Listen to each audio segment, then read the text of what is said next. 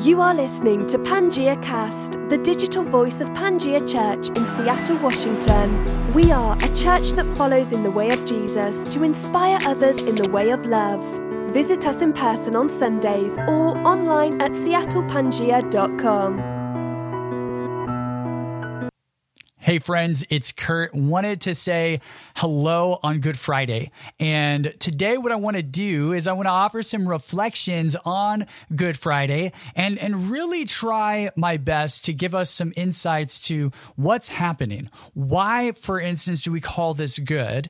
And why is Jesus on the cross? And what is Jesus's human experience especially as well as of course his divine experience there, but what is he experiencing?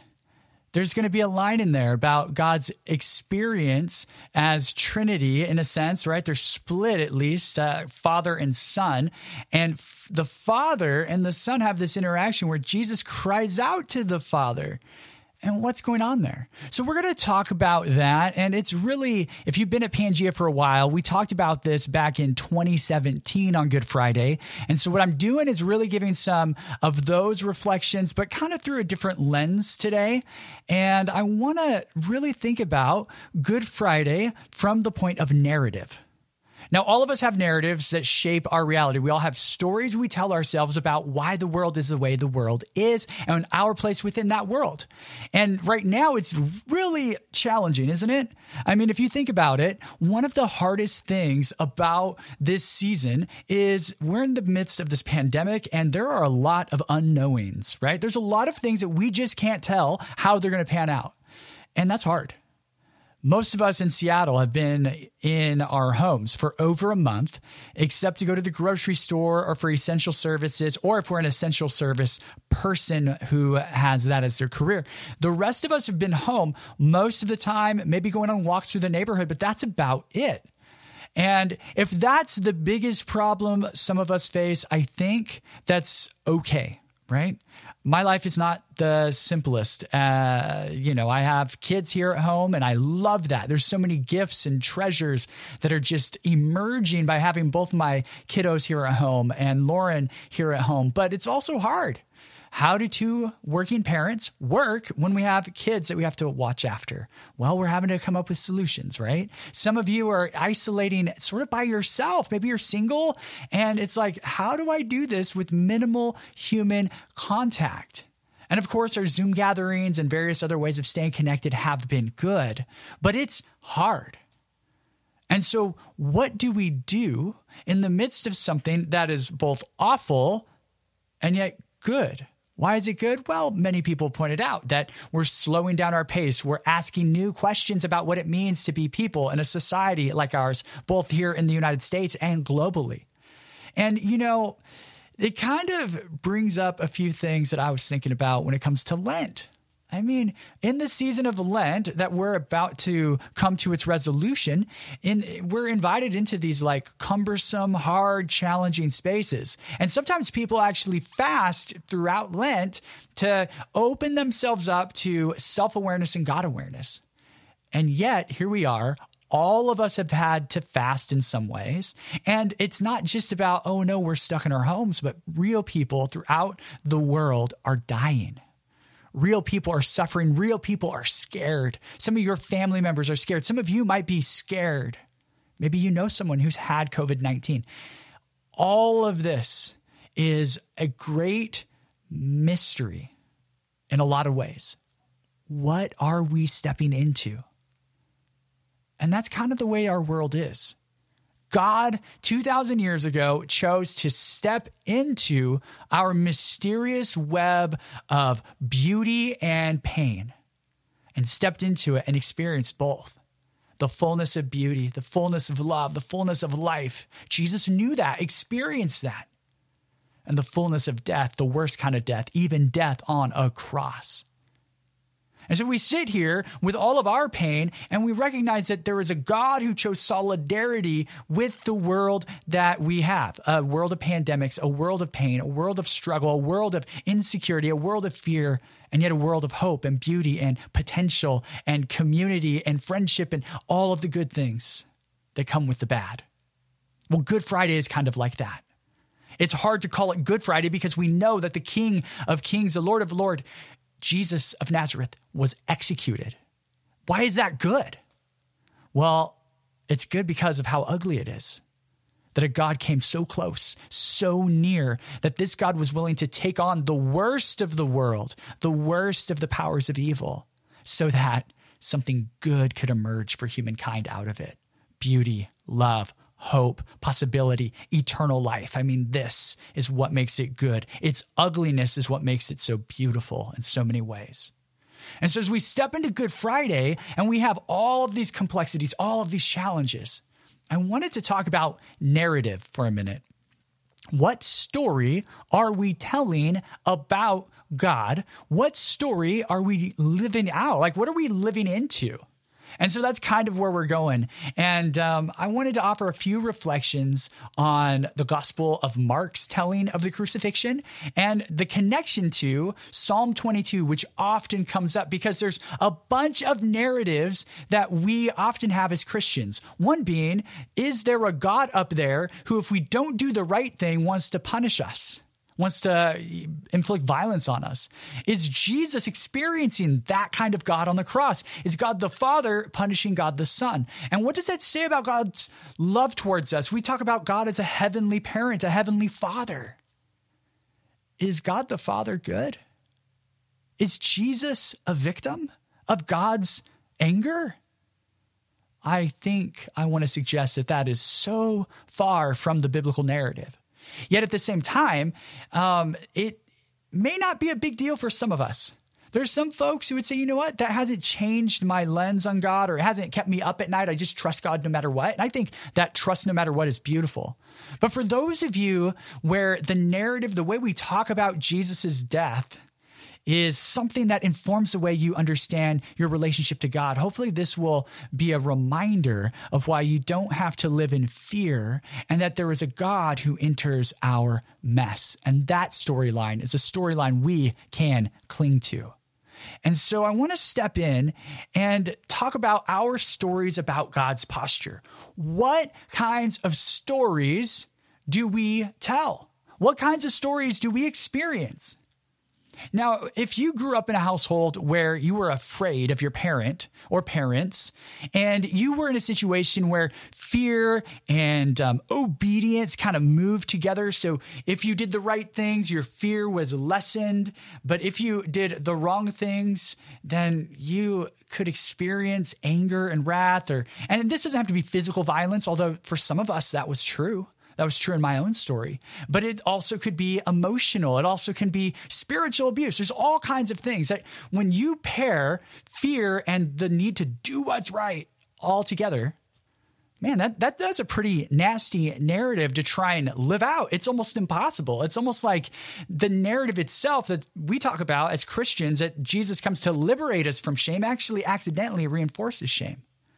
There's all kinds of other narratives that may be true about how you experience God's posture. But what I want to do is I want to talk about how Jesus experienced God the Father's posture.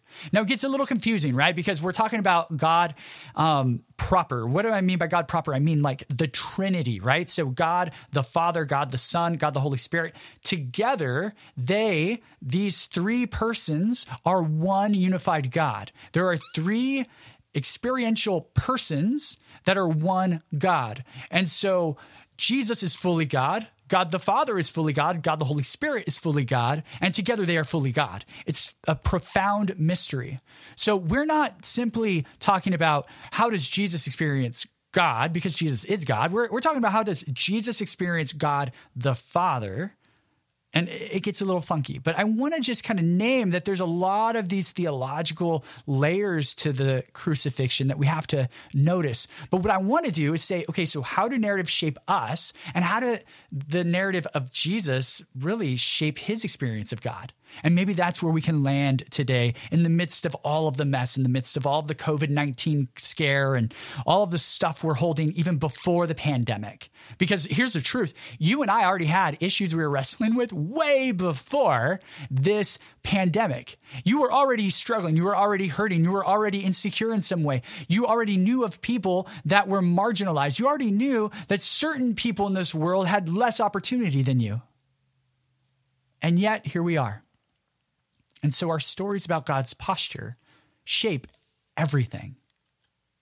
And James Bryan Smith, the spiritual writer, he, he says it this way He says, We are shaped by our stories. In fact, our stories, once in place, determine much of our behavior without regard to their accuracy or helpfulness.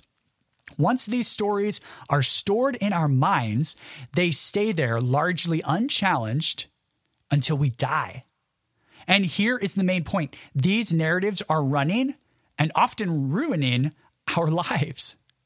That is why it is crucial to get the right narratives.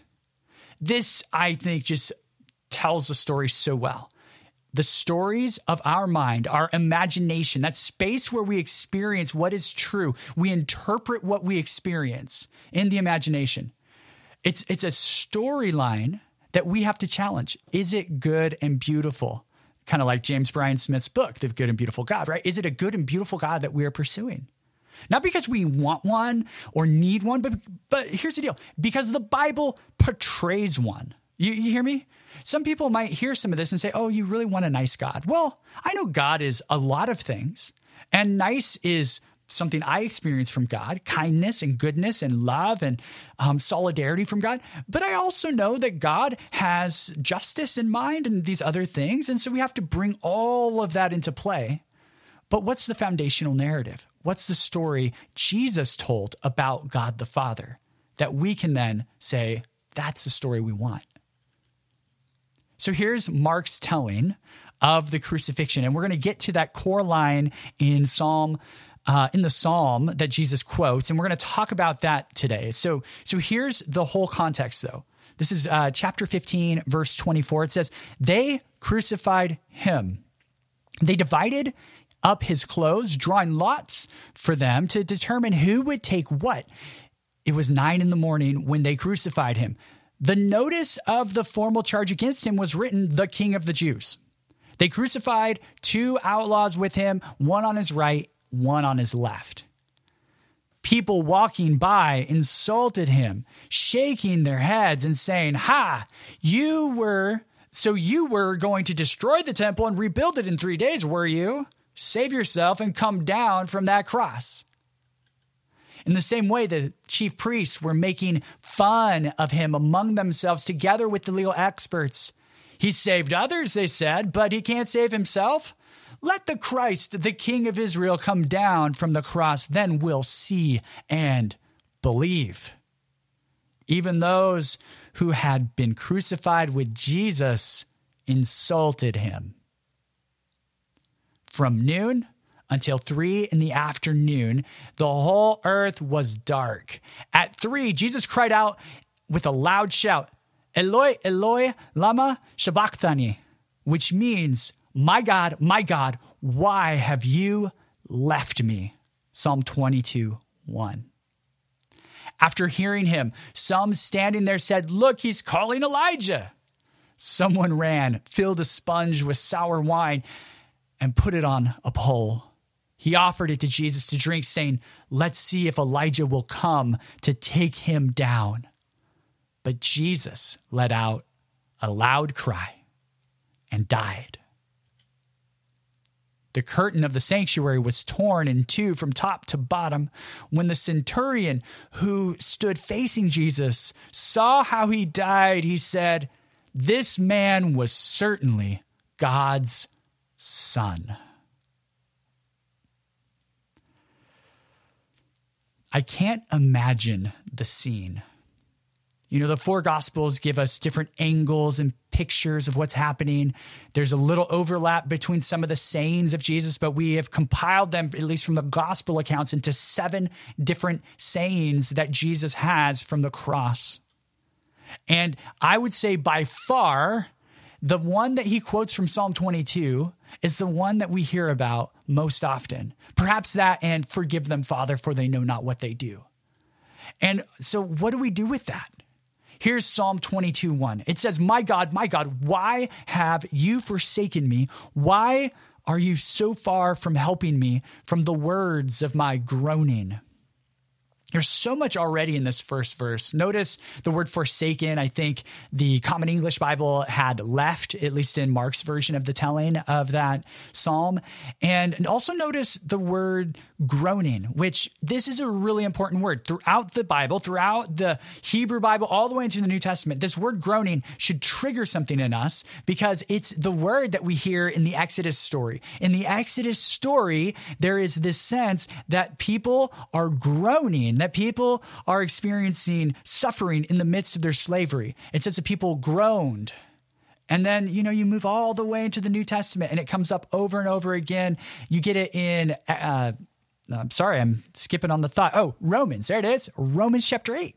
You get it in Romans 8, and it says the whole creation is groaning, waiting for its liberation from decay. So, this, my friends, is a very significant passage. Jesus quotes the first line of verse 1, and we have to ask ourselves what's going on here? Well, here's a comparison. I think there's some really interesting parallels between Mark 15 and Psalm 22. By the way, this chart comes from my professor and friend Tim Geddert in his commentary on Mark in the Believers Church Bible Commentary. And some of these insights actually were highlighted to me by a friend named Phil in seminary. So, Phil, if you happen to see this, big shout out. Your paper um, kind of compiled a lot of this information that I think has just been helpful in my own journey. So I appreciate that. But here's what I want to say I want you to notice on the screen that there are various parallels between the way, if we were to read all of Psalm 22, which we're not going to do today, and look at Mark 24, Mark 15, 24 through 39, you see all of these parallels. Now, they're not exact, but it's almost as though Mark had in mind the meaning behind Jesus' words in Psalm 22, and he had a significant historical event that happened to parallel it quite well. So there's some garment comparisons. There's people who are encircling Jesus and encircling the psalmist. There's um, folks who wag their heads and wag their heads. I mean, who wags their head. I don't know if you wagged your head, but wagging your head, I don't know even. Yeah, I don't know what that is, but whatever. Wag your head. he can't save himself in Mark 15 and in Psalm 22. Of course, it's let God save him. It's kind of the same thing. They're both reviled or scorned. There's a great cry. Jesus cries out. And then there's this sense of universal salvation as both the story of Jesus' execution end and also in Psalm 22. And this isn't universal salvation like always, you know, everyone gets saved no matter what or anything weird like that, as much as to say it's for everyone who sees it, everyone who wants it. It's not for the holy few. And so the parallels just rhetorically are, are just fascinating if you look at this. And it really brings up a question what is Jesus doing in quoting that line of Psalm 22, especially when Mark gives us all of these clues about some very similar sorts of things happening between Jesus and the psalmist? Well, here's the deal Jesus, in quoting the first line, is evoking every line of that psalm. That that is really, well, I just hit my desk. that is really important to highlight. It comes up so often. And this is the narrative piece that I think we need to think about. It comes up so often. Is Jesus really like forsaken by God? Like, did God really, God the Father, really abandon God the Son in this moment? Because God the Father saw Jesus absorbing the sin of the world. And in so seeing that, God the Father could not be near it because God the Father is holy. There's a lot of things that I can understand about that. I believe in God's holiness, of course. But here's what's really fascinating. If God is omnipresent, for instance, is it even possible for God to forsake in the sense of distancing God's self? I don't think so. And even relationally or experientially, is, is this how God works? Is God always pulling back or always pulling and pushing towards? And I think God is always kind of moving towards humankind, always moving towards the earth to bring healing, hope, and redemption.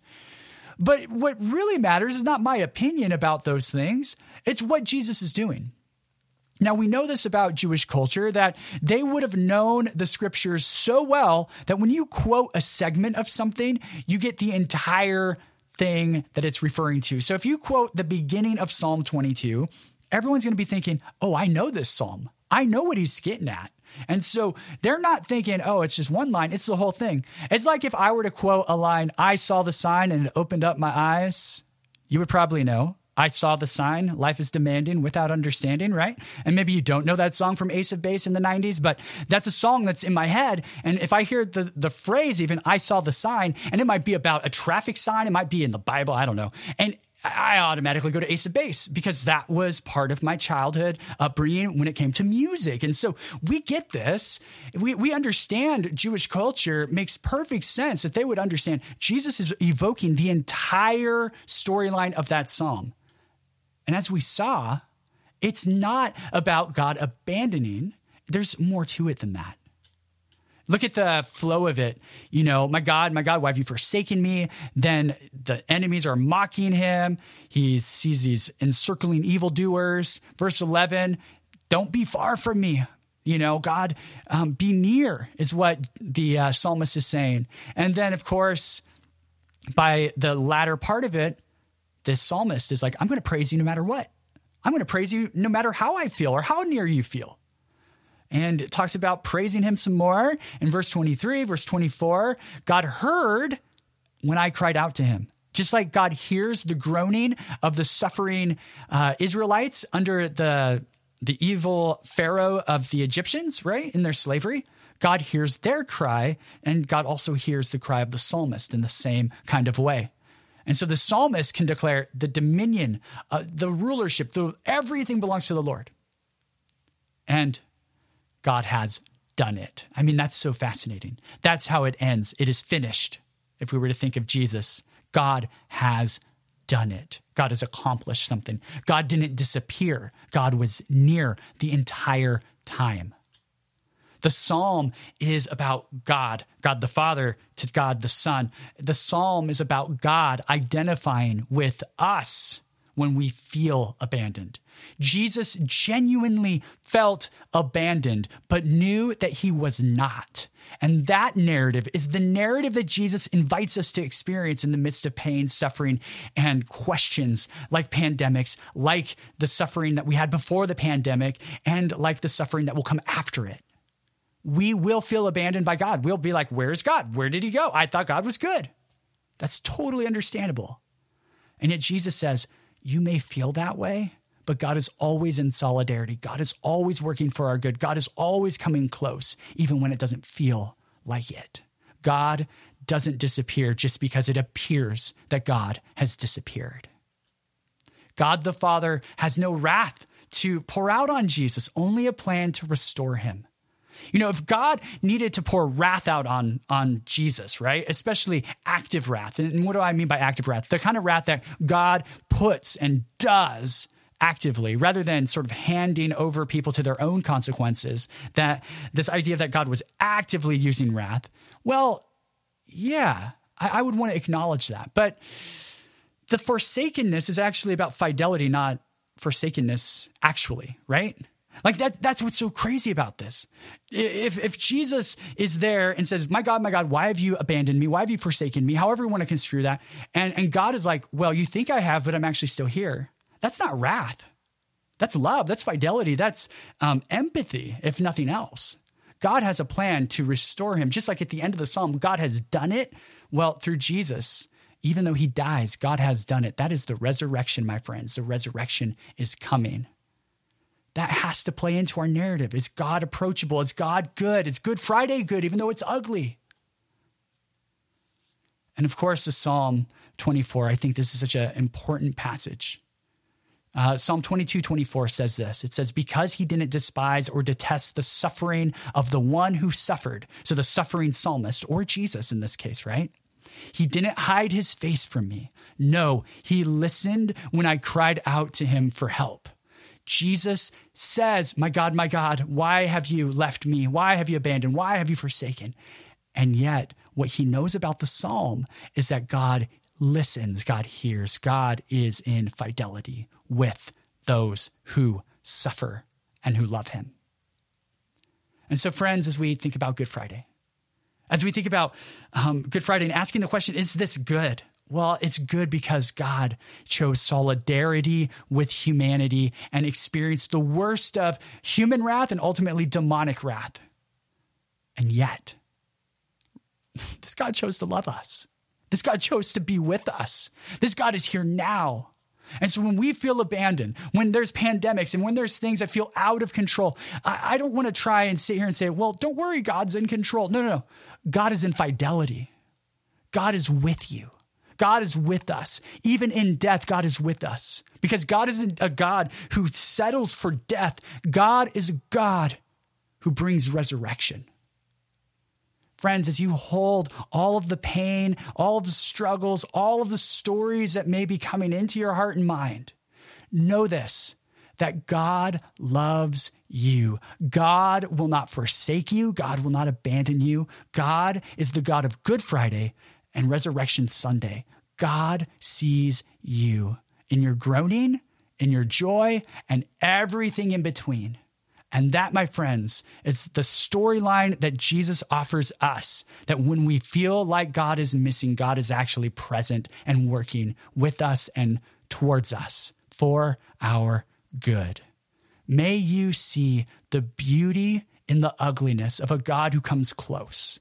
May you see that on Good Friday, the goodness of God is on full display.